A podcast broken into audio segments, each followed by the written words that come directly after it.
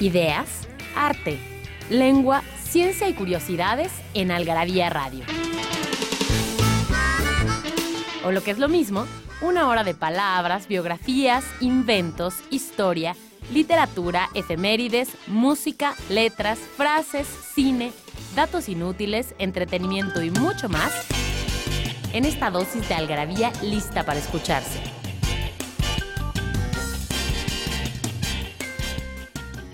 Algarabía Radio. Primero, el principio. Incipit.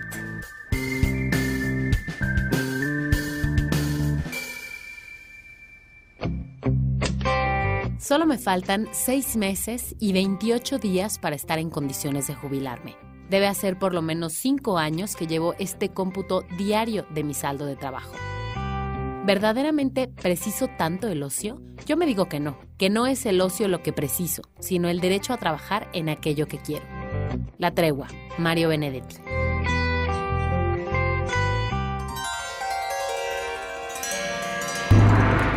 Hola, ¿cómo están? Buenas noches, o buenas mañanas, o buenas tardes.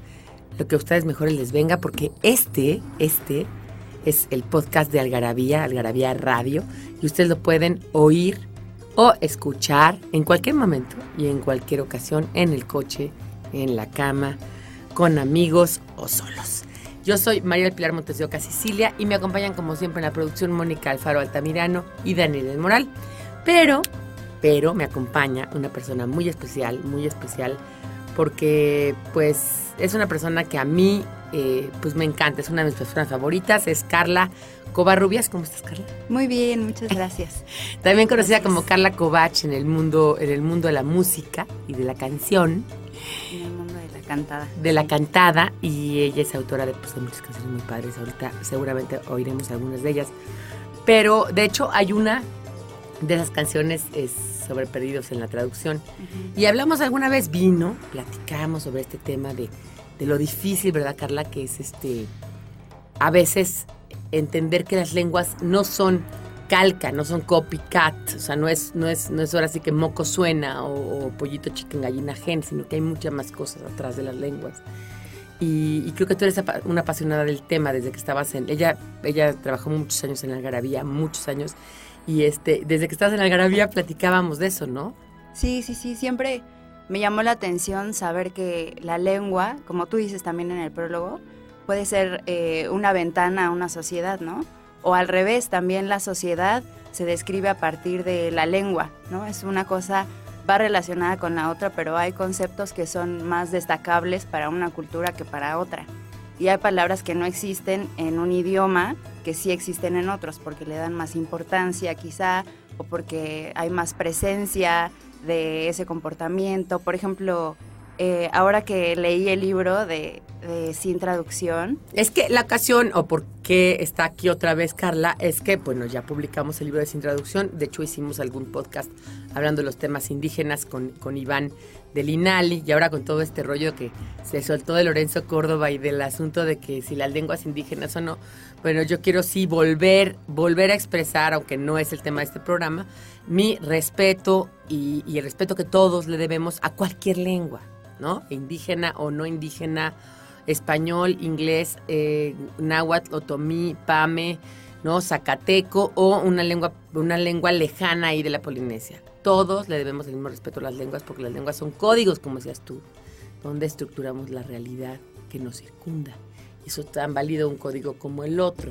O sea, porque si yo lo veo de una manera y tú lo ves de otra, no es más válido como lo ves tú que como lo veo yo, ¿no? Uh-huh. Claro, es muy diferente. Y cuando estás aprendiendo a hablar un idioma diferente, no sé, por lo menos yo aprendí a hablar francés a los veintitrés. Ajá. Y a los veintitrés ya pues tenía una forma de pensar que correspondía mucho con el español, pero de pronto aprender francés sí fue empezar a ver el mundo de otra manera, ¿no? Como ser niño otra vez y descubrir cómo dicen ellos, por ejemplo, el, el te extraño, ¿no? Que no es tal cual un te extraño mexicano, es un te extraño en español, ¿no? Sino es como un me haces falta. Solo existe tu me manques y es me haces falta, no es tú el me, te extraño. Tú y no. me, sí, yo te necesito, me haces falta, me manca. Ajá, me haces falta. Que es un poquito parecido al, al portugués que se nos quedó en español, el yo te echo de menos. Sí. No, echarte de menos quiere decir, de, de echar, que quiere decir sentirte de menos, siento que, que no estás, uh-huh. siento que estás de menos. Bueno, vamos a ir a un corte. Es, ella es Carla Covarrubias, ella es eh, pues amante de la lengua como, como pues muchas de las personas que estamos en Algarabía, y este es el libro de Sin Traducción que ustedes ya pueden comprar. Por favor, métanse a algarabía punto com y cómprenlo, está en línea en Algarabía Shop y, y lo pueden comprar, eh, pues cuesta nada más y nada menos, bueno, además hay un descuento permanente en la red, entonces según yo le salen ciento veinte pesos, entonces es un librazo, la verdad es que tiene muy buenos colores, es verde con azul y cada término tiene sus características esenciales. También los invito a oír los otros podcasts de Algarabía, están también en algarabía punto com slash radio y ahí pueden disfrutar pues muchísimos temas, hay de todo, de todo un poco, hay lengua, hay... hay cultura, hay literatura, hay, hay historia, hay ciencia y hay datos curiosos. Vamos a un corte. Yo soy Pilar Montes de Oca. Esto es Algarabía Radio. Por favor, no toquen, no toquen nada, ni el iPhone, ni la computadora, ni nada. Quédense aquí. Porque no hay mejor adicción que la adicción a las palabras. Palabrafilia.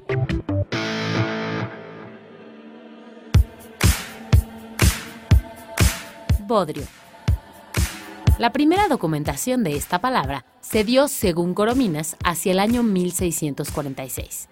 Bodrio proviene directamente del francés brod, que significa caldo, que en neerlandés significa calentar, y se refiere a un caldo con algunas sobras de sopa, mendrugos, verduras y legumbres que de ordinario se daba a los pobres en las porterías de algunos conventos. Se utiliza también como sinónimo de basofia, comida mala o mal guisada, y por extensión para referirse a alguna cosa mal hecha, desordenada o de mal gusto. Por ejemplo, soy fan de Ridley Scott, pero cada vez hace peores bodrios.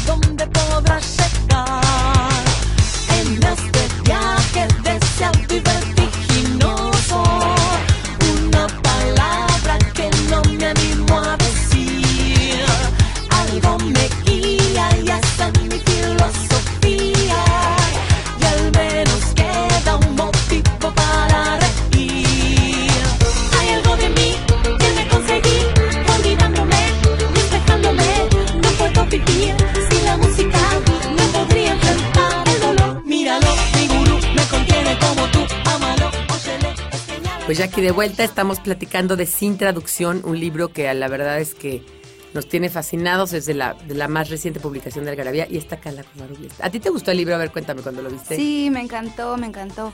Eh, sobre todo porque te decía que igual yo ya tenía como conciencia de algunas palabras, ¿no?, que conocía porque me encanta el tema. Pero de pronto dije, bueno, pues voy a hacer mi, mi listita de las palabras nuevas que veo aquí que me llamen la atención y ve mi listita que era así. Este, y me las vas a dejar sí, porque acu- seguramente esto va a tener una segunda parte, sí, ¿no? Sí, sí. Y una tercera, porque las lenguas son tan variadas, son tan ricas. Sí, y además yo creo que es un tema que no está suficientemente explorado, ¿no? No. No creo que haya muchos compram- diccionarios. Compramos así un libro que se llamaba Lost in Translation, de una gringa, y la verdad es que muy mal documentado, porque se ve que no era lingüista ella. Entonces agarraba algunas palabras y decía que la, la palabra, por ejemplo, palabras del español o palabras que yo sé de una lengua indígena, y decía que era cualquier cosa diferente a lo que realmente, o sea, no, no se documentó con hablantes. Y nosotros aquí sí nos documentamos con. Sí, y además estos son ejemplos también muy didácticos, porque de pronto es difícil aterrizar sobre un concepto y aquí vienen ya cómo se pronuncia, vienen dos ejemplos de, de lo que significa cada palabra o cómo podríamos utilizarla en español. Entonces, es, pues yo dije, bueno, pues... Eh, seguro conozco muchas, pero la verdad es que todas son nuevas para mí, entonces eh, pues apunté las que más me llamaron la atención y entre claro. ellas muchas japonesas que al principio dice que los, los alemanes tienen palabras para todos, pero ya vi que los japoneses también, también tienen palabras, tienen palabras y sobre todo para cosas que nosotros, nuestra mente occidental, no, no, no tendría que gramata, gramaticalizar, ¿no? Eh, yo quiero explicarles un poco a ustedes lo que es gramaticalizar o lexicalizar. Cuando algo es muy importante dentro de la lengua, se, se, se gramaticaliza. Por ejemplo, el tiempo es algo tan importante para los seres humanos que está en una especie de sufijo en, en, muchas, en, en todos los, nuestros verbos, por ejemplo, ¿no? Entonces es comí, comía, comería, ¿no? Porque nada más es un sufijo, es tan importante el tiempo que es una parte. O la forma en que hacemos las cosas es tan importante que también está dentro de un sufijo, dentro de una partícula. Y lexicalizar es volver palabra a algún concepto que para nosotros es importante, ¿no? Que para nuestra cultura es importante. Entonces, palabras en, en el español mexicano como crudear, ¿no? Un verbo que, que nosotros generamos, que andar crudeando, ¿no? Bueno, pues es, es que es importante para nosotros como cultura la palabra cruda y todo lo que implica la cruda. Entonces ya hasta lo lexicalizamos y lo convertimos en verbo, ¿no? Entonces así en cada cultura. Y tú ibas a decir ahorita alguna del japonés que lexicalizan, o sea, y vuelven palabra algo que nosotros no tenemos ni una palabra, tendremos que tener como diez palabras para usarlo. Sí, bueno, es que creo que sobre todo las japonesas me llamaron muchísimo la atención porque describen muy bien a la cultura, sí son muy representativas de la cultura japonesa. Eh, bueno, no sé si te parece que lo vayamos viendo como por... Por orden, orden alfabético. alfabético, sí, claro. Y esta que se llama, que es Ageashi. Ageashi, sí. Dice, generalmente los japoneses se muestran desconfiados con la gente que habla mucho. Ellos apelan más a un comportamiento silencioso y contemplativo y esperan que las acciones digan mucho más que las palabras. Para los nipones la etiqueta social es muy importante, por ello cuando están en situaciones formales, decir lo correcto, en el momento adecuado, de la manera exacta, es un requerimiento indispensable. El protocolo es muy importante en su cultura y por eso cometer ageashi, es decir, errar al decir algo debido a que se habla demasiado sin pensar con cuidado lo que se dice, es de mal gusto e incluso imperdonable. O sea, es así como, como en español no, no, no lo usaríamos, ¿no? Dice tonterías o... O qué incómodo, pues como, pero no, no tendríamos la palabra ageashi. Como hablar hasta por los codos, pero, pero no tiene ese... No, si no es hablar mal. De... Fíjate que Edward T. Hall, este, que publicamos alguna vez un artículo de él sobre el lenguaje silente, uno de los ejemplos que pone es de un, de un profesor de posgrado, un científico importante que se va a Japón, con estudiantes de posgrado, él es gringo y se va a Japón a darles cursos a estudiantes de posgrado. Y entonces, este... Al principio como que la clase va muy bien, pero cuando conforme pasan las clases del curso, este, como que hay una tensión y él no sabe por qué. Resulta que al final de cada clase pregunta, ¿entendieron? ¿Entendieron? Y que par- parece ser que eso es cometer ageashi, porque para un japonés es muy, muy, muy, eh, amen- eh, digamos, amenazante y de mal gusto preguntarle que si entendió. Es como, es, es realmente como colocarlo como si fuera un tonto. ¿No? No, o sea, es como, en lugar de él decir me explico o lo expliqué bien, él decía, ¿entendieron? ¿Les quedó claro? Se dicen, bueno, oye, nos está, realmente nos está humillando, ¿no? Ofendiendo. Uh-huh. Entonces, eso es cometer ageashi y, lo, y pone el ejemplo claro de Edward T. Hall. Si no conocen ese libro, viene en una algarabía, ahorita les digo en cuál, ahorita lo, ahorita lo tuiteo, algarabía donde viene The, The Silent Language. ¿Y qué otra del japonés te gustó? Pues, a ver. Hay otra que me gustó que está ya por el final, que es eh, Gaman. Ajá. Y Gaman dice, cada primavera las familias japonesas ondean banderas con forma de carpa, un pez que nada contra la corriente y que simboliza para ellos el espíritu de Gaman, la determinación para afrontar los obstáculos, de persistir con paciencia y dignidad, aún frente a aquellos desafíos que podrían parecer insuperables. Y me gustó mucho porque creo que para los japoneses, para su cultura, es muy importante esta cosa del honor, de la dignidad. Y me acuerdo muy... me acuerdo mucho de una historia de un soldado de que se llamó Soichi Yokoi. Y él era fue el último soldado de la Primera Guerra Mundial porque decían que a él lo habían dejado en una isla y que ya había acabado la guerra y todo, y les mandaron aviones para este con avisos, con panfletos de que ya había acabado. Y él no se iba de la isla porque quería que, eh, que los soldados fueran a avisarle que ya había acabado la guerra. Y entonces no se movió de la isla durante años y años y años. Y ya hasta como cincuenta años después fueron a recogerlo cuando ya era un viejito. Y lo vieron en la isla. Y es una historia verídica. Y lo vieron en la isla, lo regresaron a Japón. Y ya cuando regresó, pues él dijo, es que para mí el honor era estar ahí hasta que mi, hasta que mi tropa me dijera que la guerra había acabado. Y yo no iba a hacer caso y no me iba a mover de ahí porque para ellos de verdad la lealtad es súper. Pero eso importante. Sería gamam, ¿en qué sentido? Eh, en... Pues eh, aquí dice, la determinación para afrontar los obstáculos, de persistir con paciencia y dignidad, aún frente a aquellos desafíos que podrían parecer insuperables. Entonces él, él hizo gamam, o sea, él... Él tenía esa facultad del gamam. Sí, como de ir contra la corriente, pese a todo, con mucha dignidad. Eso creo que es muy, muy japonés, porque hay culturas a las que pues podría no importarles tanto, ¿no? A como nosotros, que a no nosotros nos quizá. A lo mejor, pero es. Dice Bergoengoitia, de... el soldado mexicano es el mejor del mundo. No ha ganado muchas batallas, pero aguanta el hambre como ninguno. Es un poco pues como sí. Lo contrario a esto, ¿no? Sí, oye, pero eso es por voluntad, ¿no? No, es porque, no, exacto, y el otro es un... Y es no por honor. Uh-huh. Aquí el honor queda como un poco es... Ay, pues no importa, ya le dije, ya, ¿no? Y, o sea, con tal de, ¿no? Eres capaz de perder tu dignidad. Uh-huh. Eh, bueno, esto es Sin Traducción, un libro que estamos platicando. Vamos a ir a un corte y volvemos. Pues hoy con Carla Covarrubias, esto es Algarabía Radio.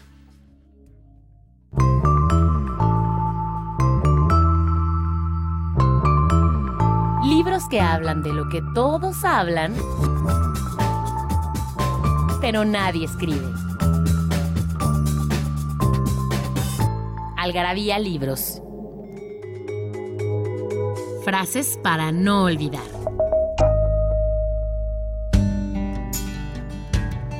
Un buen vino es como una buena película. Dura un instante y te deja en la boca un sabor a gloria. Es nuevo en cada sorbo. Y como ocurre con las películas, nace y renace en cada saboreador. Federico Fellini.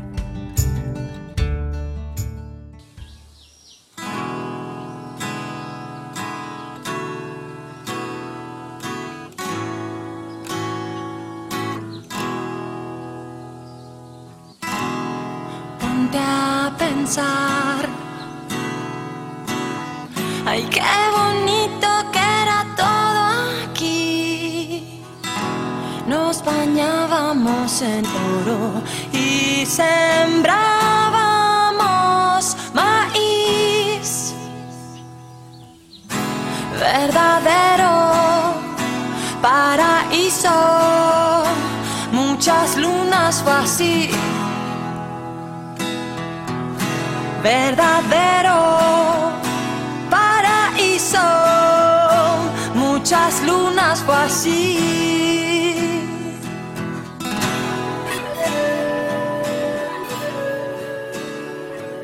Pues ya de vuelta aquí en Algarabía Radio, quiero decirles que entren a nuestra página, que la naveguen, que todo. Hay muchos, ponte a prueba y cada vez tenemos más. Es muy divertido los quiz, los quiz de Algarabía y cada vez vamos a tener más. Entonces, eh, métanse, ahí se van a probar pues, su facultad, su capacidad de beber, su conocimiento del verbo chingar, qué tan hipsters son, este, qué tan inteligentes son, qué tan todo, todo, todo. Y bueno, estoy aquí con Carla platicando de Sin Traducción. Este libro donde estamos tratando de convocar a muchos términos, ¿no? Que eh, pues son otra manera de ver las cosas. Por ejemplo, hay una que me gusta, mientras, mientras tú ahorita buscas otro, que es, lo usamos todos los días, es parte, sobre todo los de los millennials para acá, se ha usado ese término impresionante, pero la gente no sabe exactamente qué quiere decir, que es karma. Karma. Uh-huh. Karma, para el occidental, y yo creo que nos viene desde los gringos, es esta cosa de que como obré mal, me va a ir mal, ¿no? O como obré bien, me va a ir bien. Y no es así, no es así. Karma y Dharma, las dos palabras son del sánscrito, y son justamente antónimos. El Dharma es tu misión en la vida, lo que tú eh, estás, es, estás eh, destinado a hacer o a cumplir como ser humano. Y el karma es lo que no, no es tu misión, sino que tú ya traes arrastrando de otras castas, de otras vidas, de otras generaciones. Porque recuerden que esta religión, las dos, las dos son del sánscrito, de esta religión hindú, y, y tienen que ver con esta, esta necesidad de, de hablar de la reencarnación y de todas estas vidas que uno pasa, pasa, pasa. Entonces el karma tú ya lo traes de otras vidas, y el dharma se te da nada más en esta. Eso es importante porque la gente a veces dice, ay, eso es karma.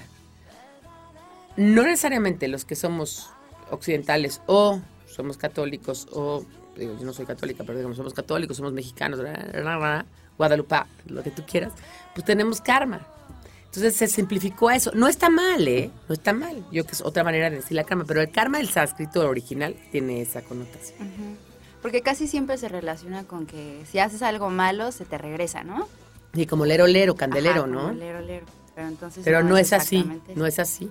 No, porque hay gente que tiene un karma, ¿no? Que, que pues igual heredó, lo heredó de tres vidas atrás y que resulta que por eso es este paralítica, pero pues así nació, ¿no? Pero ese es su karma, ¿sí me entiendes? Y su dharma, que es su misión, es soportar con entereza, quizás, ¿no? Esa, esa parálisis. ¿Sí me entiendes la diferencia uh-huh. entre karma y dharma? Sí. Que es interesante, ¿no? Que no, que no hay un, un concepto, yo que la, en la, hablando de lo que decías tú de, la, de los japoneses, este concepto de honor y de entereza. Claro que no, yo creo que en, en, en, en lo indio, en la India, este... no es por ahí, va más por el asunto de soportar lo que tienes que soportar y conformarte con lo que tienes que conformarte porque eres de una casta o eres de un nivel uh-huh. específico. Sí. Sí. Hay un libro de, de un escritor mexicano que se llama Carlos Velázquez, que se llama el, el karma de vivir al norte. Y entonces es una serie de crónicas donde él habla sobre todo lo que tiene que soportar, ajá, en Torreón. Y de cómo la vida es súper distinta allá y de cómo pues él decide quedarse, porque sí son crónicas sobre su vida, ¿no? El de karma de vivir al norte. El karma de vivir al norte. Y, y pues sí, es todo sobre violencia, sobre narcotráfico, sobre la inseguridad que se siente. Y pues sí, creo que tiene más que ver con el sobre original, tener, ¿no? Que con oír el... banda todo el día. ¡Qué, qué, qué, sí. qué karma! Sí, sí, qué karma. Bueno, sí, pues tiene que ver un poco con uh-huh. ese pobre, o sea, el, el que nació, o sea, como decía Cristina Pacheco, pues aquí nos tocó vivir, pues el que nació en el norte, pues, que también debe tener cosas buenas, ¿no? Pues, quizás él, él está en la visión está. pesimista.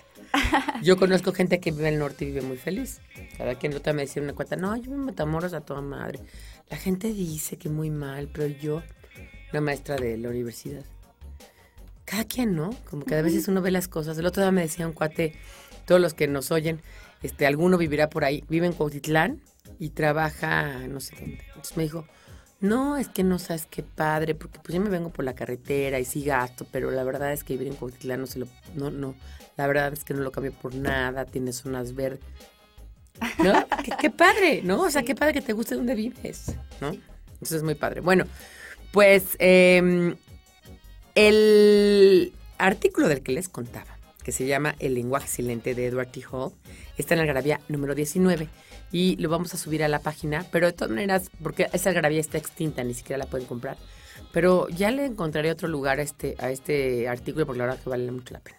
Muy bien, pues seguimos con eh, otra de las palabras que me llamó mucho la atención, es esta de que viene del inglés, es bromance. Que... Me fascina, me, fa- Ajá, me fascina. Sí, sí, sí, está buenísimo porque es como una mezcla de brothers, ¿no? Y, y, romance. y romance. Pero no tiene nada que ver con homosexualidad. Es esta relación de cercanía que puede haber entre dos hombres y, y que, dice, no tiene que ver con homosexualidad, sino con una apertura en la manera de concebir la masculinidad, ¿no? No, o con un cuate que es tanto cuate que hasta la novia eres capaz de cambiarla porque te habla el cuate. Sí. ¿No? Sí, sí, sí, como, como un compa, ¿no? Más, más... Ajá. Mi, mi, mi marido tiene uno que nunca le habla, pero cuando él le habla, ¿no? Este, es capaz de dejarme a mí, aunque tengamos una boda o a, ¿no? O sea, es que me habló, no, pues es que Alejandro me habló, ¿no? Su cuate, cuate, cuate del alma, ¿no? Uh-huh. Un poco es el, el, el bromance, eso. Uh-huh. Y luego todavía que también había cosas bromantic, o sea, cosas que pueden ser bromantic, por ejemplo, ir a ver un juego. Un juego de los de, de los este, Giants, ¿no? Este, de fútbol americano al estadio con hot dogs y chelas. Eso es romantic for, for them. ¿Sí me entiendes la diferencia sí, entre sí, sí. romantic para la novia que quizás es ir a cenar, una cena? Esto es ir a ver un juego en el estadio, ¿no? Es como Entonces, una cita de amigos ideal, ¿no? Y esto de romance habla del inglés y de esa gran capacidad que tiene de crear neologismos. Qué lástima que nosotros tenemos una, una academia que no sé de qué sirve, porque de verdad eso de pulir, fijar y dar esplendor, no, las lenguas ni se pueden pulir, ni se pueden fijar. Y el esplendor ya lo tienen de por sí, porque todo tiene un esplendor intrínseco. La lengua es esplendorosa, el español es esplendoroso como lo veas. Y, y además esa cosa como... como hispanocéntrica, ¿no? De que las cosas que dice la Real Academia, y la Real Academia es española y no, no entiende nada, ¿no? Porque son así una bola de escritores viejitos que no entienden nada, ¿no? Y le cambia como los gringos no tienen academia, son tan fáciles. El otro día vi una que me fascinó, que es Bedgasm, ¿no? No está en este libro, la vi después, pero va a haber un segundo libro.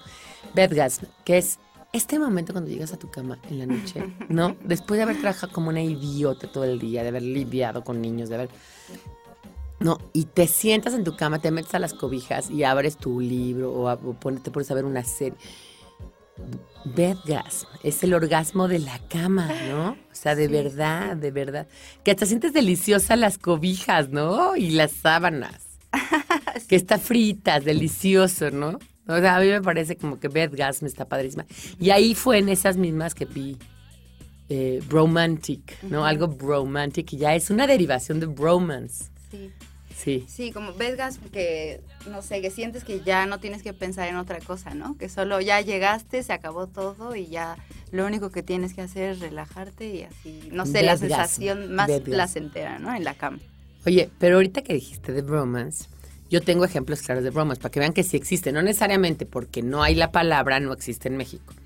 Tengo un amigo, Rodrigo, que, que hemos publicado muchas frases de él, y Roberto, mi primo, ¿no? Entonces, Roberto pues, estaba este, de novio con una chava que ya se iban a casar y lo que quieras, y, y Rodrigo no tenía novia. Entonces, de repente le decía, oye, pues nos vamos a una comida así, y le hablaba Roberto a, a la novia y le decía, oye, Regina, es que, ¿sabes qué? Me habló Rodrigo que lo tengo que acompañar al centro porque tienen que conseguir unos, este, unas refacciones para una camioneta de la fábrica y tiene que conseguir unas bandas y unos este, valeros. Y vamos a ir pues por ahí por Correo Mayor, no sé exactamente dónde, ¿no? La calle de Victoria o la, la de López para Luis, para conseguir esto, eh, nos vamos a ir en metro. Y, o sea, pésimo plan, ¿no? O sea, la otra le estaba invitando una comida, es la novia, no sé qué, pero prefería irse con el cuate, ¿no? Al centro, en metro, a conseguir unos valeros. Ese es un sí, bromance sí, realmente, sí, sí. ¿no? Sí, sí, sí. El plan chino. El, pla- el famoso plan chino, ese tenemos que hablar. Sí. Que en, que en portugués luego nos dimos cuenta que se llama programa d'injo. O sea, ¿cómo? Programa d'injo. O sea, programa de indio es un plan chino.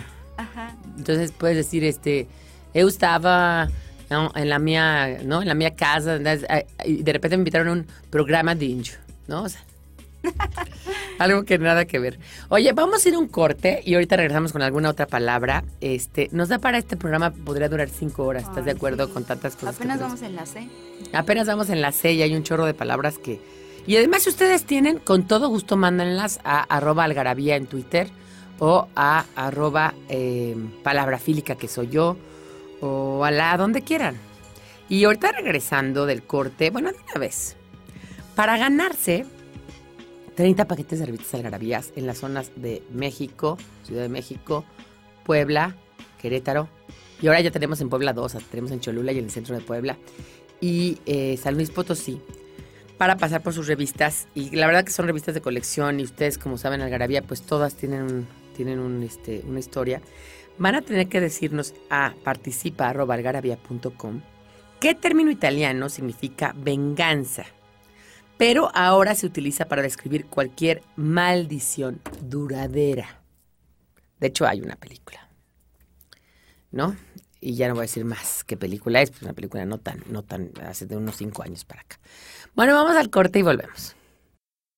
¿No sabes dónde es acierto Algarabía Adicción? ¿No sabes dónde es acierto Algarabía Adicción? En Algarabía Shop conviven todas nuestras publicaciones, objetos y mini almanaques. De los creadores de Algarabía y El Chingonario, Algarabía Shop. Palabras para llevar. doble u doble u doble u punto algarabía shop punto com. En Algarabía Radio queremos saber lo que piensas. Encuéntranos en Twitter como arroba algarabía y en Facebook e Instagram como Revista Algarabía.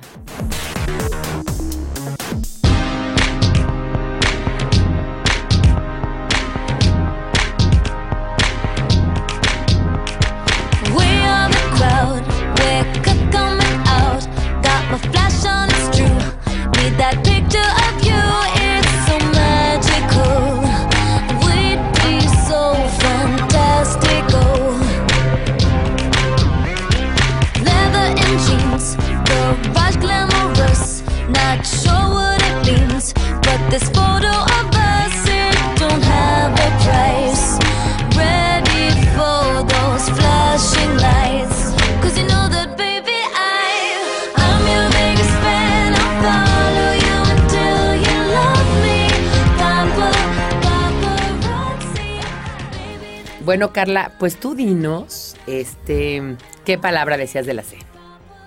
Pues de la C eh, escogí una del urdu, es la palabra Cushy, de Cushy, que significa feliz, fácil o suave. Se adoptó como Cushy por los miembros de la Armada Británica que servían en India a finales del siglo diecinueve. Desde entonces y hasta ahora este adjetivo es considerado como jerga, y suele ser usado para describir una situación cómoda que no demanda nada y además que está relacionada con la suerte. En los Estados Unidos el término también se emplea para describir una persona regordeta y agradable. El ejemplo es, él tiene un trabajo muy cushy, sale temprano, está muy cerca de su casa y la paga es muy buena. El otro ejemplo es, qué suerte tener una vida cushy, en la que te des el lujo de viajar por todo el mundo sin necesidad de nada más. Sí. Me sonó a cozy, pero no, ¿verdad? Porque no. Cozy es como un ambiente especial. Sí, como un ambiente acogedor o familiar. No, no sé, me suena como a la cabañita en Navidad. Exacto, con la familia. Y cushy es como fácil, como sí, que se te da. Sí, como que algo fluye muy bien y como estoy en estado así chingón. No sé, es que hay varias que son que se es podrían totalmente. Traducir como, como chingón, chingón, dependiendo sí. del contexto. Pero este es cushy de como que todo está bien. Cool. Cool, sí. Uh-huh. Qué padre, qué padre palabra. Sí, sí, sí. Qué padre, sí, sí, sí. Eh, bueno, después hay otra del Yiddish, que en Yiddish también hay palabras. Hay unas palabras super, increíbles. Super Está padres. La famosísima de Schlimazel, uh-huh. ¿no? Que me encanta, que Schlimazel quiere decir una persona que nace con mala suerte. Entonces, es, es tan Schlimazel que se rompió la pierna, o es, es un Schlimazel. Entonces me parece súper interesante ese, ese término. Sí, es mala suerte crónica, ¿no? Ya crónica, como, crónica, sí, que sí. Que siempre sí. le va mal. Así como es hay co- gente que tiene buena estrella, que todo le sale bien aunque le salga mal. Claro. El Schlimazel es al revés, ¿no? Que siempre, aunque le eche todas las ganas, ya trae la mala suerte. Es como que nace estrellado, sí, ¿no? Nace estrellado. En lugar de decir, hay unos que nacen con estrella, otros que nacen estrellados. Exactamente. Y ese es del Yiddish. ¿Y cuál otra del Yiddish? Eh, Chutzpah. Esta deriva del hebreo Chutzpah, que significa insolencia. Originalmente se refería a alguien que descaradamente había roto las reglas de un comportamiento respetable. Se utilizaba siempre en el sentido de desaprobación. En Yiddish, sin embargo, conlleva una cualidad que vale la admiración de otros, un descaro que representa un reto y que podemos describir como valiente o rebelde. También hace referencia a la interpretación de un músico bailarín prodigio que otorgó un espectáculo desafiante de una pieza particularmente difícil. Y bueno, esta me gusta porque creo que hay muchas palabras que terminan siendo, teniendo una connotación positiva, que empiezan teniendo una connotación positiva y terminan adquiriendo a lo largo del tiempo una connotación negativa, ¿no? Como el diletante, que es otra que igual ahorita vamos a ver. Ajá. Que el diletante es alguien que, que tiene una afición por el arte, pero, pero no ahora tan profunda. Ahora resulta que eres un diletante si eres un, un maleta, chambón. Sí, sí, sí, sí, sí, como un aficionado, pero cualquiera de esos que opina, pero que realmente no tiene un conocimiento profundo y entonces terminó teniendo una connotación. Ajá, un villamelón, justamente. Y este Chutzpah es al revés.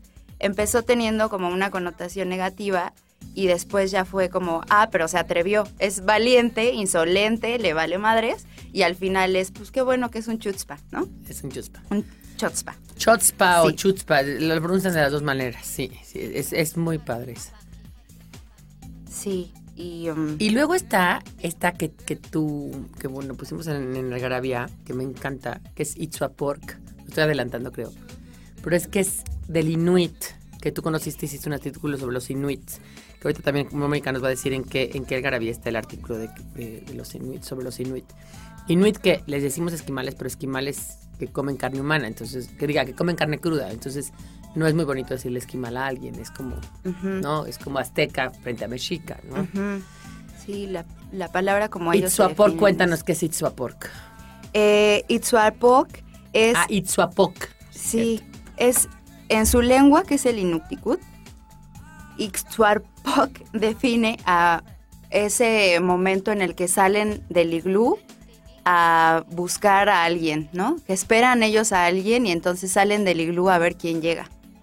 Y pues justo yo creo que responde mucho a que pues un iglú está muy alejado de otro, que viven en climas eh, súper, súper fríos y entonces que es difícil que se visiten unos a otros, ¿no? Entonces el momento en el que ellos salen como a la expectativa de ver quién, sí, sí, sí, sí.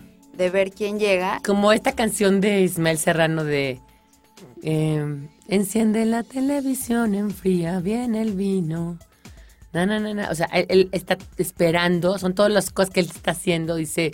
Este, a, a este, remínate ese granito, ve si, si el grifo todavía está, camina, no sé qué, pero nunca toques ese teléfono maldito, es decir, no le marques, uh-huh. ¿no? Sí. Pero es un poco, está esperando que llegue alguien, sí, ¿no? Sí, sí, sí. Y es muy visual, es un término muy visual, ¿no? De, de salir justo, ajá, de salir a la puerta a ver quién viene. Bueno, oye, pero, muy... pero, uh-huh. pero creo que hay una extensión, o sea, yo, yo lo, lo he usado desde que lo aprendí, a través de algarabía y a través de, de ti. Lo, lo uso, tengo Ixuarpok con el WhatsApp. Sí. O sea, que estás no, esperando, la... entonces lo marca, o sea, lo abres treinta veces la aplicación para ver si ya te llegó, no sé qué, no sé cuánto, ¿no? Sí, es que estás esperando un mail y le das refresh ocho veces. Refresh ocho veces, pero no te llega, ah, exactamente. No llega. Entonces, ahí tienes un Ixuarpok. Ah, exactamente. Entonces, bueno, este, este artículo de los inuit, donde hablas de otras palabras inuits, está en Algarabía noventa y dos y esa sí la pueden conseguir. Hay otra muy bonita del, del Inuktitut, que es Ugyanaktuk, que es ese amigo de toda la vida que de repente se empieza a poner raro, ¿no? Está buenísima, a mí me gusta mucho. Está buenísima y a mí sí me ha pasado. Sí, a mí también. O sea, amigos que dices, ¿no? O sea, de veras era mi cuate y de repente ya no.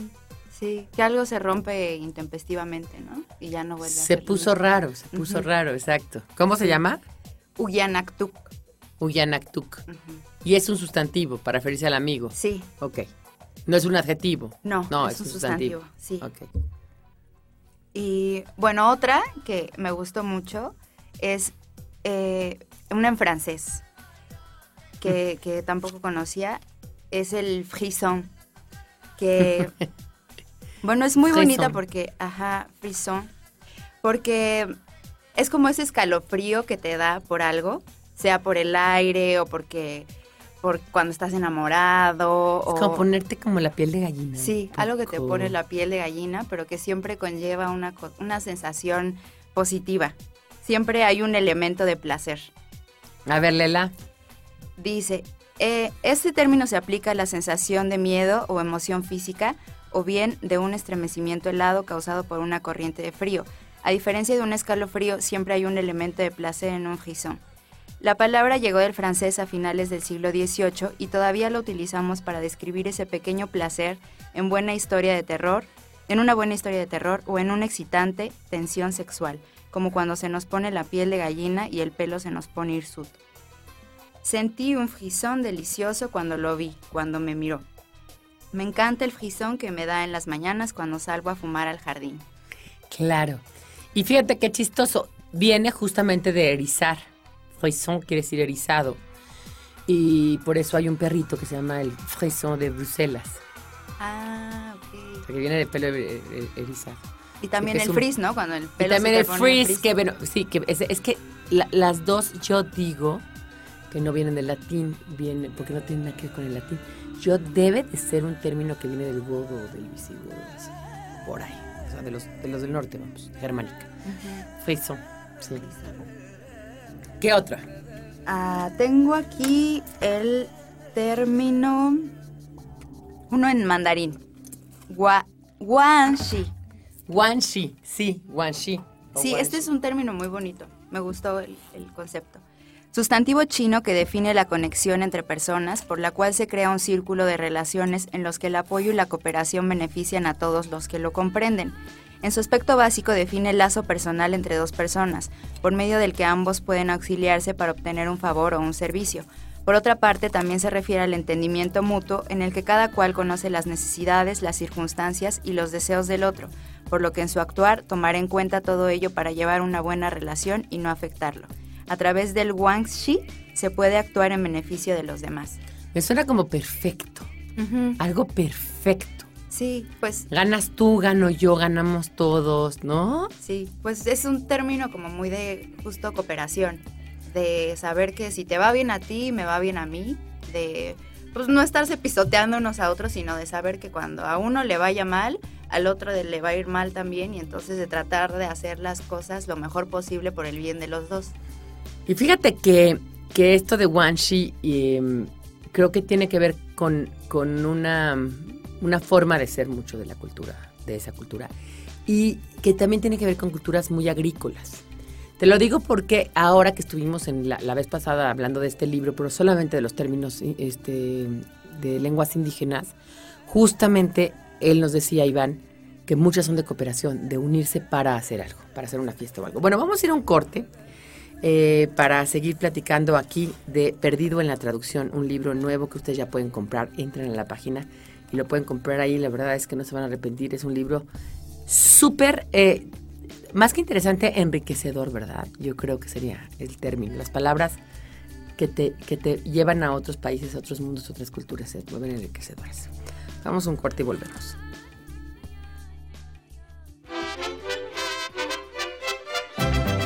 Mexicanos somos y en el camino andamos. Frases que solo nosotros entendemos. A la mexicana. Antes di, este adverbio que denota prioridad de tiempo y lugar, antes, en combinación con el imperativo del verbo decir, di, crea un significado único que sería una contracción de antes de decir algo más, di o agradece que sucedió esto otro. Es decir, de lo perdido, lo que aparezca. Ejemplo. No, comadre, antes di que me pagó porque ya ni me hablaba.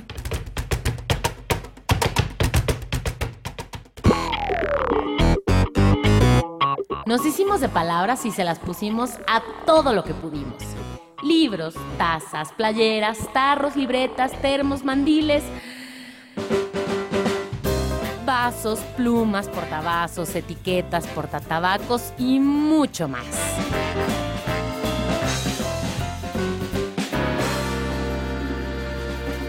Objetos irresistibles en algarabía shop punto com.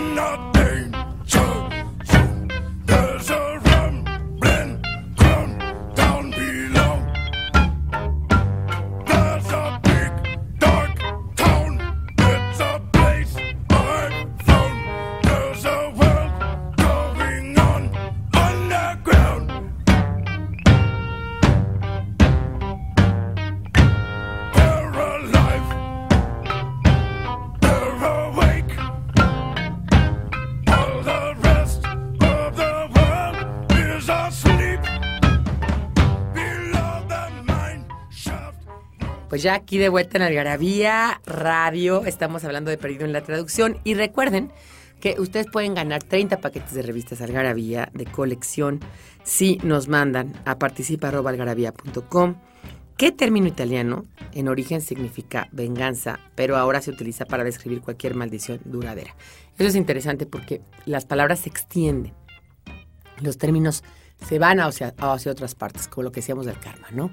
El karma en origen tiene un significado, pero luego se utiliza para otras cosas, ¿no? Uh-huh. O, o la palabra que aquí viene, date, ¿no? Date es poner una fecha, pero de repente, como ya ponías la fecha para ver a alguien, entonces ya era tu date.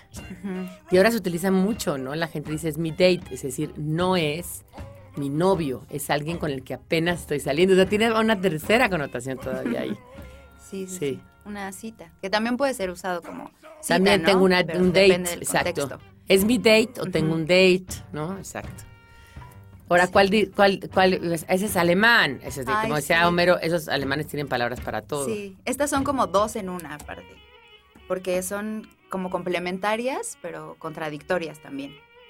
Entonces, eh, es Heimweh y Fambi.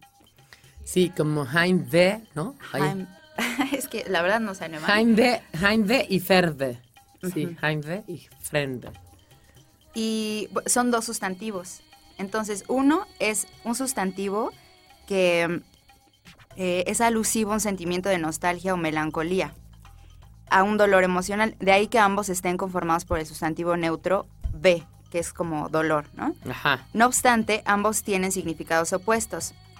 Heimweh, del neutro heim, hogar, correspondería al término gallego morriña, o la voz inglesa homesick, como la añoranza por lo familiar que ataca a los niños cuando duermen en una casa ajena. Uh-huh, uh-huh. Por el contrario, fembe, del adjetivo fem, y este del femenino fen, distancia, lejanía, es el sentimiento de dolor que experimenta una persona en lontananza, por no estar en ese lugar lejano o desconocido, en donde cree que se sentiría más feliz. Claro. Sí, a mí me pasó, por ejemplo, cuando me cambié de casa, yo vivía con mi papá, y llegué a cambiarme a una casa, a un departamento nuevo, y el primer día, a pesar de que era algo que quería mucho, vivir sola, pues de pronto me desperté y a los a mis veintitantos ya estaba bastante no grande. no me dio no esa pero sensación te da, claro de, de no estoy en mi casa, como de niña chiquita de, y a mí me pasó cuando me volver. fui a estudiar el doctorado a Madrid, o sea, uh-huh. cuando llegué ahí, el frío, el ver otro mundo diferente, el que el que ese frío que cala del norte, que yo no no está acostumbrada a él, vivir, caminar al metro con un aire helado y, y, y vivir sola, uh-huh. me, me causó el Heimweh. Sí, y esa otra del el Fernweh, de querer estar en otro lado, ¿no? Sea un país o a lo mejor Fernweh, otro sí. momento, o no sé. Wish sea, you were here o sí. wish I were, ¿no? En otro lugar. Sí, ¿no? de sentir sí. que no estás donde tienes que estar. Entonces estás en un lugar y de repente están celebrando Navidad en tu casa y tú estás en Alemania, ¿no? Uh-huh. Qué horror, ¿no? O al revés. Sí. O bueno, ¿sabes a quién le pasa mucho así a un nivel muy muy doméstico, pero es cierto? A las recién casadas que de repente la primera Navidad la pasan con casa de sus suegros, ¿no? Sí, sí. Ay, yo quería pasar en mi casa, ¿no? Sí. Tal vez no estaba sí, acostumbrada pues sí, no a eso. No necesariamente tiene que ser una distancia. No tiene que ser una distancia real de tiempo, de, de espacio, ¿no? Quizás es una distancia de, de emocional. Sí, y estas palabras, estos conceptos de nostalgia y de melancolía, pues son muy diversos, ¿no? Milán Kundera. Cada quien tiene te, ¿te acuerdas que sí. Milán Kundera los describe? Sí, sí exactamente. Describe. Y, y sí, cada cultura tiene. Y además decía Milán Kundera, ¿cómo, ¿cómo va a poder entenderse Sabina con Tomás en La insoportable edad de ser? Si Sabina viene de un contexto cultural eh, occidental y el otro viene de la cortina de hierro del otro lado. ¿Qué vieron cada uno? Uh-huh. Uh-huh. Sí, sí, sí. Y justo ahí él habla de Saudade, ¿no? De Saudade. De, ¿Qué es esta? ¿Es un poquito parecido a Fernweh, Saudade? Pues sí, es un poquito parecido, pero creo que Saudade es como más de... No tiene pues, que ver al... con lugares, ¿verdad? No, no, no. Es algo que, que, pues, extrañas, a lo mejor como que extrañar lo que no va a ser. Ah, exacto. Saudade es eso, exacto. Es muy buena definición. Extrañar. A ver, léela, ¿cómo la pusimos? Eh, lo más cercano para traducir el término en español es nostalgia, añoranza o echar de menos. En gallego y portugués se refiere a un sentimiento de tristeza provocado por el recuerdo y el deseo de volver a vivir alguna alegría pasada o tener cerca a alguien muy querido que perdimos. La mayoría de las veces conlleva un tono de desolación y el conocimiento reprimido de que el objeto de nuestra añoranza nunca volverá. ¿Cuántas saudade tras tu partida? Es lo único que me queda de ti. Y sí, es muy como del portugués, ¿no? Tú tienes una canción que se llama Saudade. Yo tengo una canción. ¿Y qué dice la, la letra? Dice eh, saudade. Eh, saudade por pensar si seas feliz y no querer saberlo al mismo tiempo. Y más saudade de quien fuera yo al amarte y de lo extraño que será el no volver a cruzar la calle. Del, sí, algo así. Sí, claro. Ah, no, y de lo extraño que será verte cruzar la calle. Claro. Es como, pues sí, lo ves, qué pasa, pero, pero ya no va a ser algo tuyo, ¿no? No, no, no, no, no, no. Terrible. Sí. Terrible. Oye, y este, y, y es interesante que además son, son, son culturas muy cercanas a nosotros, o sea, el, o sea lo brasileño y lo, lo portugués, pero tienen esta palabra tan importante. Uh-huh. También vienen palabras del español mexicano, viene itacate, ¿no? Que ya lo platicamos alguna vez y vienen algunas sí, otras, ¿no? Hay una buenísima que está padrísima, ese Pinahuistle. Ayer me reí muchísimo. Pinahuistle, que no es chahuistle, ¿eh? Es Pinahuistle. Pero les voy a decir el ejemplo. Es, me dio el Pinahuistle porque me estaba cambiando y un señor abrió la puerta del baño. Y el otro es, a tu papá le duele el brazo porque le dio Pinahuistle. Es como vergüenza. Sí. ¿No? Es, es, no, es un dolor somático que te entra después de haber tenido una vergüenza, ¿no? Como... Como sí, cuando te empieza a doler el estómago de que, no sé. No más. De, de que, que te encontraste a alguien que, oye, el sábado hiciste el peor oso y te lo encuentras el lunes en el trabajo. Y, y ahí te, te duele. Sí, sí, está muy chistoso. Pero él, él decía, Iván nos decía que en esa cultura la gente se puede hasta morir de Pinahuistle. Es decir, es una enfermedad uh-huh. hecha y derecha dentro de la cultura náhuatl. Entonces es interesantísimo, ¿no? Que para nosotros puede ser algo muy chistoso, pero para ellos es parte... De, uh-huh. de, de, una, de una cosa como, como real, ¿no? Y, bueno, qué bueno qué bueno importarlo, ¿no? O sea, uh-huh. está padre decir, yo me dio Pinahuistle porque...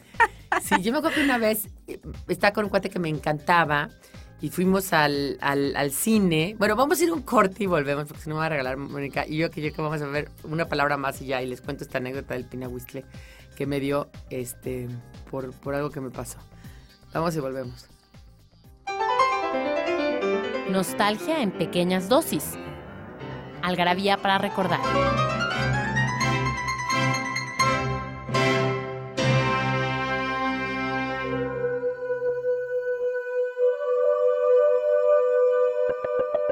El dieciocho de junio de mil novecientos cuarenta, Adolfo Hitler y Benito Mussolini se reúnen en Múnich para discutir la petición de paz formulada por los franceses. El dieciocho de junio de mil novecientos sesenta y tres muere en Los Ángeles, California, Pedro Armendáriz, nacido en Tlatelolco en mil novecientos doce, quien destacó como actor durante la época de oro del cine mexicano. El veintiuno de junio de mil novecientos noventa y ocho, el jugador de béisbol Mark Maguire establece un récord durante una temporada de las Grandes Ligas, con setenta home runs. ¡Nori, nori! Ahorita que decías del Pinahuistle, ¿no? Que es esta, esta dolor que te da por una vergüenza. Es que una vez estaba yo con alguien que me encantaba, me encantaba, me encantaba. Y entonces, este, en esos, en los años ochenta, se usaba que siempre estábamos muy pintadas, ¿no? De la cara y de... Entonces, este, pues estaba en el cine con él y dije, no, yo no quiero que me vayas pintada. Era la época de Mecano de mi... Sombra aquí, sombra acá, maquillate, maquillate. Entonces, este, pues saco un, un, uno de los crayones que tenía, que era de ojos, y yo me puse en los labios. O sea, yo no sabía que era, que, que era de ojos. O sea, me equivoqué en la oscuridad, vamos. Entonces, antes de que existiera lo dark y lo grunge, nada, niñas, no existía eso. Entonces me lo atasco y todavía le pasaba mal porque el otro era rosita clarito y este era negro. Y entonces cuando se viene la luz... Dije, ya me ve perfecto. Se voltea así a verlo y me dice, ¿qué te pasó? Y luego ya era un dolor de panza. Llegué a mi casa a vomitar de, de la angustia, güey. O sea, de, de, ¿qué te pasó, güey? Ay, qué pena. Sí, sí, qué está vergüenza. De está de Pinahuistle. Oye, pero nos da tiempo para uno más. Ay, sí. Bueno, o dos más, a ver. Dos más, que tienen que ver con viajes. A Las ver. dos me, me gustaron mucho por eso. So, una es de sueco y la otra es alemana. Es Riesfieber. Este sustantivo se refiere al inquietante palpitar del corazón de un viajero antes de que comience su viaje. Ay, sí, qué padre. Es muy bonita, ¿no? De cuando... Es creo padrísimo. Que nos ha de cuando sabes que te vas Ries a otro Fieber. Lugar, la, sí, la emoción sí, sí, de sí. saberlo ya te produce algo. Sí, sí, ¿no? sí Eso sí. en sueco tiene una palabra. Y en alemán... Y se entiende, ¿no? Una cultura donde pues están bien aislados. Uh-huh. Qué padre, ¿no? Y que está la palabra para eso, ¿no? Sí, o que a lo mejor viajan más, ¿no? O, eh, seguramente viajan más, porque uh-huh. más dinero que nosotros tienen, seguro. Sí. En alemán hay otra palabra que eh, tiene relación con los viajeros, que es el Wanderlust. Eh, está formada por las palabras Wandern, caminar, y Lust, alegría, goce, delicia, deseo. significa ansias de conocer el mundo y designa también a quien vive viajando por el mundo movido por un deseo irrefrena- irrefrenable, sí. ¿no? Siempre de, de, pues no sé, el camino abierto, la aventura, de descubrir cosas. Yo me acordé de, de ahí, cuando, cuando veo un Wanderlust, eh, eh, me, me acuerdo de este Paul Bowles, de una novela increíble que se llama El cielo protector, y este... Y dice, hay dos tipos de personas, los viajeros y los turistas. ¿Y cuál es la diferencia? Que los turistas saben cuándo van a regresar y los viajeros no. Uh-huh. No, entonces, ser un wanderlust es ser como un vagabundo. Sí. La palabra vagabundo es bien bonita en español, porque tiene el lundo, ¿no? Ese. O sea, vagas por el mundo, vagabundo, ¿no? Uh-huh. Es bonita. Pero el wanderlust es como, porque tiene esa parte del lost, como del... del De, de lo cachondo, del cachondeo con la vida, uh-huh. ¿no? De, sí. de, de hacerle al amor al mundo que te rodea, ¿no? Sí, justo. Que el, también vos decía que el viajero lo único que sabe es que, eh, que no le importa dónde va, siempre su lugar es el siguiente, ¿no? Su ah, lugar está siempre muy padre. Es el siguiente. Y um, pues sí, también que el turista no sabe de dónde viene y el viajero no sabe a dónde va. Exactamente, está muy padre, uh-huh. Exactamente. Sí, porque un turista pues hasta hace tours, ¿no? Que saben cuántos días va a durar y sí. cuándo va a regresar, ¿no? Y un viajero no sabe dónde va a llegar y a dónde va a llegar y, y cómo va a llegar, ¿no? Uh-huh. Y esa es la diferencia entre uno y otro. Eh, bueno, pues yo te agradezco mucho que hayas venido, Carla, de verdad, este, estás invitadísima para volver. Seguramente vamos a encontrar nuevos términos, entonces vamos a volver a hablar de esos términos y vamos a hacer un segundo libro un, um, sobre esto, que es, me imagino que tú vas a colaborar. Y eh, esto es Algarabía Radio, yo estoy feliz de estar, de estar hablando de palabras, ¿no? Siempre hay palabras que nos llevan hacia otros momentos, otros lugares. Y no solamente eso, hay palabras del español que usamos todos los días que también son muy difíciles de traducir, ¿no? Por ejemplo, échate un coyotito, yo siempre lo veo como algo padre, porque... No necesariamente es una siesta. O sea, la siesta implica que te vas a tu, ca- a tu cuarto y, y te duermes en el cuarto, ¿no? Un ratito. Me tomé una siesta, pero me eché un coyote, te los puedes echar en el donde coche, sea. En el... ¿No? En, te echas también un, un, este, un coyotito en el cine, ¿no? O, o esperando a alguien. Y, y viene, pues, parece ser que viene de, de, un, de los que los coyotes, ¿no? Como están en la noche despiertos y de día duermen mucho, ¿no? Mm, sí. sí, pero también he oído, la, me eché una Heidi, ¿no? Viene de Jeta. Y una Heidi puede ser así como un ratito, pero el coyotito es más ratito que la Heidi, ¿no? Sí, es muy interesante. Es muy interesante, siempre hay palabras para todo y además lo que es bonito y quiero que ustedes nos quede claro es hay que inventar más palabras, hay que jugar con la lengua, hay que crear más cosas, ese es el chiste, la, perderle el miedo a la lengua. La lengua no está ni bien ni mal, la lengua la usamos todos los días y es para todos y nos pertenece a todos y es tan mexicana como... La lengua española es tan mexicana como argentina o ecuatoriana o colombiana o cubana o española. Entonces, este, pues, seamos felices. Gracias a Daniel Elmoral por haber estado aquí en los controles. Gracias a Mónica Alfaro Altamirano, que es la, la demiurga de este, la, la, la directora de orquesta. Y acuérdense de recomendar este podcast. Recomiendo. Si les gusta. Y si no les gusta, pues mejor no diga nada para que algún otro incauto caiga aquí. Y este, y igual también le gusta. Gracias, Carla. Gracias a ti, Pilar. Datos inútiles para romper el silencio con el doctor Ian Q. Carrington.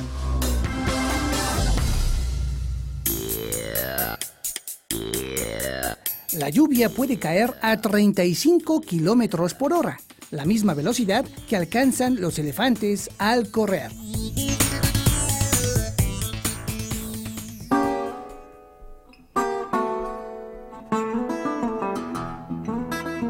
Esto fue Algarabía Radio. Conocimiento, ingenio y curiosidad en una hora. Porque la cultura no solo está en las bibliotecas, museos y conservatorios. Algarabía Radio.